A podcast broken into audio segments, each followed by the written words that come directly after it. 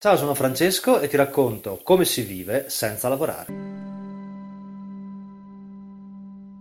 Se smettiamo di comprare, cioè di avere, perché abbiamo capito che questo non porta alla felicità, anzi ci lega indissolubilmente alla società dei consumi e quindi ci impedisce di essere liberi, che cosa ci rimane? Se rinunciamo al piacere effimero ma tangibile, reale, che otteniamo attraverso l'acquisto delle cose inutili di cui ci circondiamo ogni giorno, come otteniamo la felicità? Me lo domando perché una delle osservazioni ricorrenti che mi fanno quando cerco di spiegare alle persone che per vivere senza lavorare rinuncio a tutto ciò che richiede l'utilizzo del denaro è che così facendo conduco certamente una vita orribile. Se rinunci al caffè al bar, alla diretta dopo lavoro o alla libertà, libertà badate bene, poterti comprare quello che vuoi, dove vuoi e quando vuoi, allora conduci certamente un'esistenza triste. Tralasciando che ciò che ritengo veramente triste è che siamo così condizionati dal sistema da non riuscire nemmeno a immaginare che possa esistere un modo per divertirsi senza il denaro, quello che mi sconvolge è che le persone sono così plagiate da non essere in grado di rigirare queste domande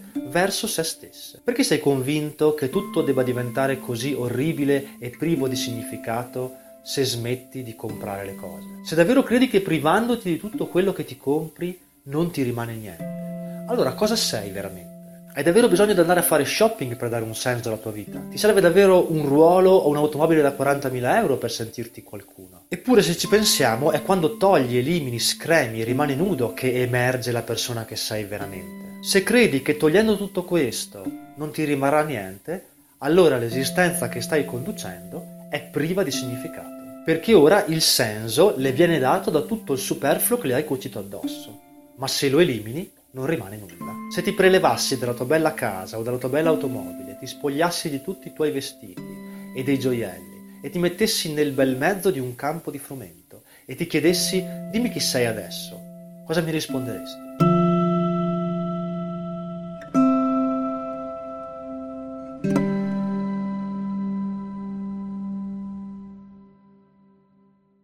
Se non sei i vestiti che indossi o il lavoro che fai, se non vali l'orologio che hai al polso o le vacanze che ti puoi permettere, allora qual è la tua vera identità? Fin da quando veniamo introdotti all'interno della società, siamo abituati a misurare il nostro valore in base al ruolo che ricopriamo o alle cose che possediamo. Ma questo non è ciò che siamo veramente.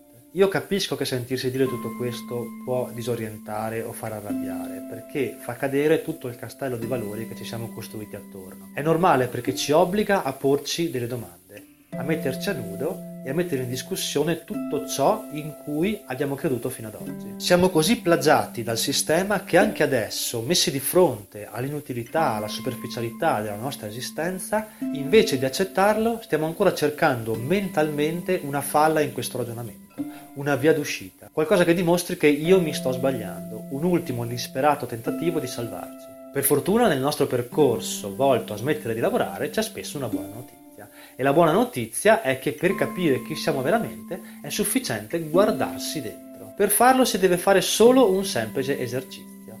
Per una volta, una mattina alziamoci presto, prima di tutti, restiamo in silenzio e poniamoci una semplice domanda. Cosa mi renderebbe felice in questo preciso momento? Beh, se me lo chiedessi risponderei essere su una tavola da surf in mezzo all'oceano, oppure in cima alle mie amate Dolomiti per vedere l'alba.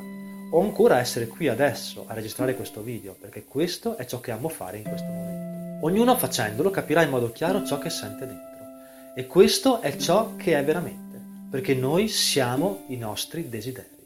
Ma di questo parleremo la prossima volta.